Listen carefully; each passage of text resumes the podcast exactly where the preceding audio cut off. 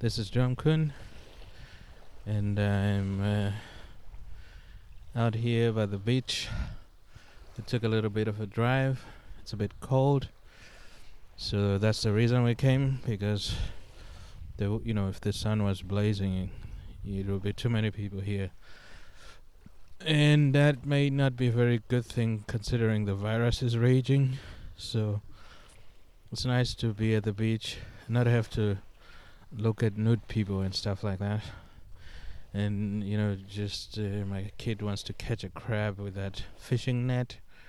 He's out here with his mom doing that. I don't know if you'll find a live crab, but he's he's really determined to do that. So I was just trying to mic up the sound of the ocean waves. Let me see if you can uh, hear the sound.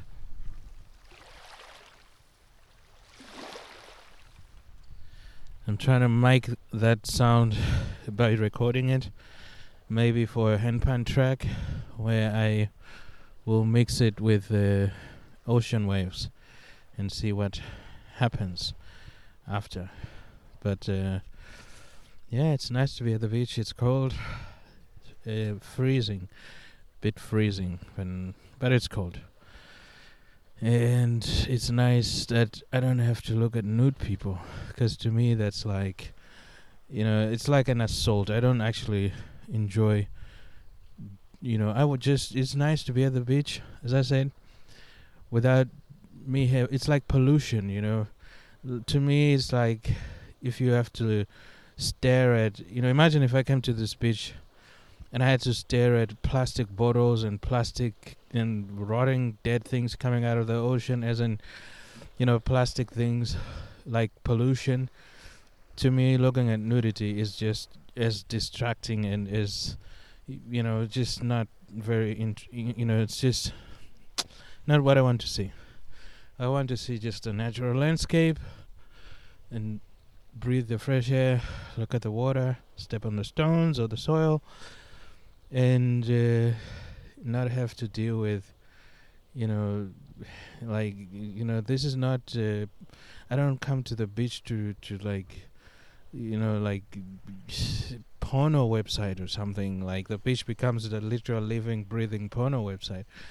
So we actually have to be careful whenever we try to find a beach because we always have to pick a time in a place where we know that you know you can you don't have to meet so many people and stuff like that. And you know then at least a kid can learn a little bit about the water the, natural landscape and he's trying to catch a crab with that thing. And uh, we'll see if he gets successful with that experimentation. But as you can see as a parent I mean, you know a lot of what I do with my life is like you know it's you know about when you have a kid you know the activities you have to do you have to take into consideration that are they something the kid likes to do? They interesting for him?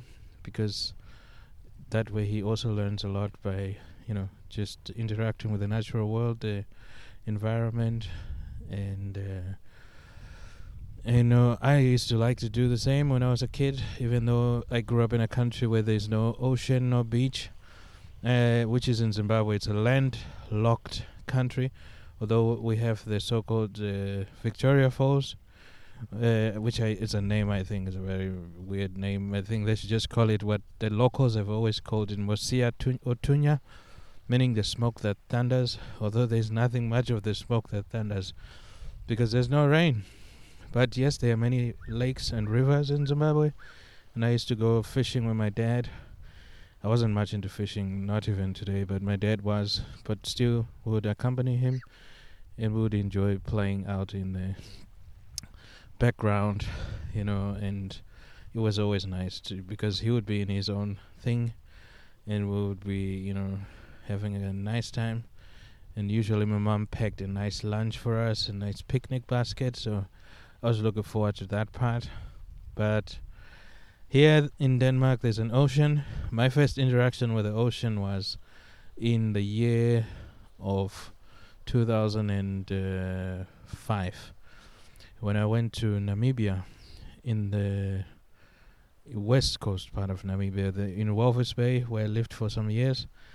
And, you know, that was my first time to see the ocean, you know, driving to the west coast and just to smell it and see it. And, you know, it was uh, quite an experience, you know, for some of you maybe who live by the ocean, it's a common thing, but my first ocean experience was really, you know, I was in my my early twenties, you know, and it was quite a an experience. And I think a lot of my family people haven't actually seen an ocean.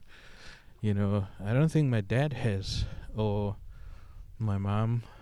Uh, you know, because we come from this landlocked country, so it's very interesting maybe for some of you to hear that not every country has an ocean around it.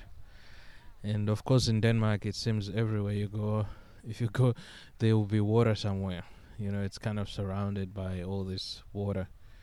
So we hope and pray that nothing like the Asian tsunami ever happens here, because if it does, this country is like sitting on a, in a very, you know, it's like surrounded by water, you know the majority of it is little islands and so on. But anyway, I'm just out here trying to make up the waves. You know, while my son is trying to catch his crab. Hopefully, he can find it. Maybe we need to change the location. So, quick update. This is Drumkin. We haven't found, uh, or the boy has not found any crab yet. But he did find something else. He found a fresh mussel. It's still enclosed. We found another one as well. So found two mussels and I had to open the other one to show him what's inside using a flint stone because there are a lot of flint stones out here. So I just uh, tore it open with the aid of a flint stone. And it's almost like, yeah, if you maybe you can gather a couple of mussels and that's your dinner with the flintstone and go home you know so those are some of the things i want him to learn and to sort of experience um, and of course his mom is with him you know because there's a lot of water here so i'm just giving a bit of a update about my interaction you know i never thought growing up in a country with uh, without an ocean that I would have to, you know, I've become a father to a kid in a country surrounded by ocean. And it's very nice. It's uh, cool. It's chilly. And now we're to try to see if we can find a lot of mussels. Actually, when I lived in uh, Namibia, yeah, I'm coming. When I when we lived in Namibia, he wants me to say something there was a lot of mussels there, and I ate quite a bit, and I still like them. You know, it's Tabasco sauce, very nice. Let me see what you found. What have you found here? Oh, it's a little insect or what? Okay, it doesn't. Okay, I'm taking it in my hand. It's a kind of a beetle or what? Okay. You want me to put it back? Take it. There you go. I don't know, he found some little insect. I don't know what that is.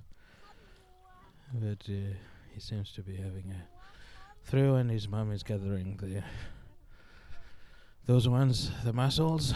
So we were actually gonna just drive out to get something to eat, but we decided to drive out here anyway first get some fresh air, walk around a little bit, stretch our legs, and uh, now we're finding mussels, and he's having another experience. So now we have three mussels. So if we look for ten more, yeah, let's go find some more mussels, and then we get dinner.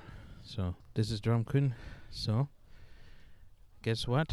I think I just found a a new hobby. I just started picking mussels. Man, I must have picked like 20 or 30 or I mean, in the rocks on the crags, in the and I just realized actually I enjoy picking mussels. This is like something like, man, I should do this more often. I think it's uh, it's exciting. It's something that I enjoy doing. I didn't know that I enjoyed that, but I just found out thanks to my son, who is constantly experimenting, trying out things, and so on. So, and now I've just discovered that I actually enjoy m- that I like to hunt for mussels. I mean, I first ate mussels in Namibia in the west coast, in Walvis Bay, and I had some in Denmark, in Copenhagen, and I, I like the mussels, you know, but I never thought much about finding them myself. So today I just, I'm really happy. My son has just uh, helped me to discover this passion because you know he was doing it with his mom before I went into it. And now when I started picking them, I was just like hooked, man. I'm hooked to this stuff, you know. So I think I have another hobby now, which is picking, finding, hunting mussels. I think it reminds me of back in Africa, you know. We were hunting for berries, all kinds of wild fruits, and Sometimes there's wild grasshoppers, the ones that you can eat, uh, and uh, all kinds of little ants, the you know with their red head that you can eat. Maybe it kind of kindles that from my upbringing. But I'm signing off. This is Drumkin. See you in the next episode.